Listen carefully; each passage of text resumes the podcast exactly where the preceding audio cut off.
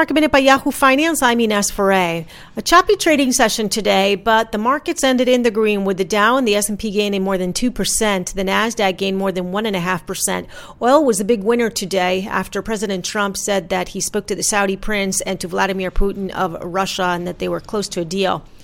WTI today gained 21%, trading at around $24 a barrel. Brent trading above $29 a barrel gained 20% today. For more market minute news, head to yahoofinance.com.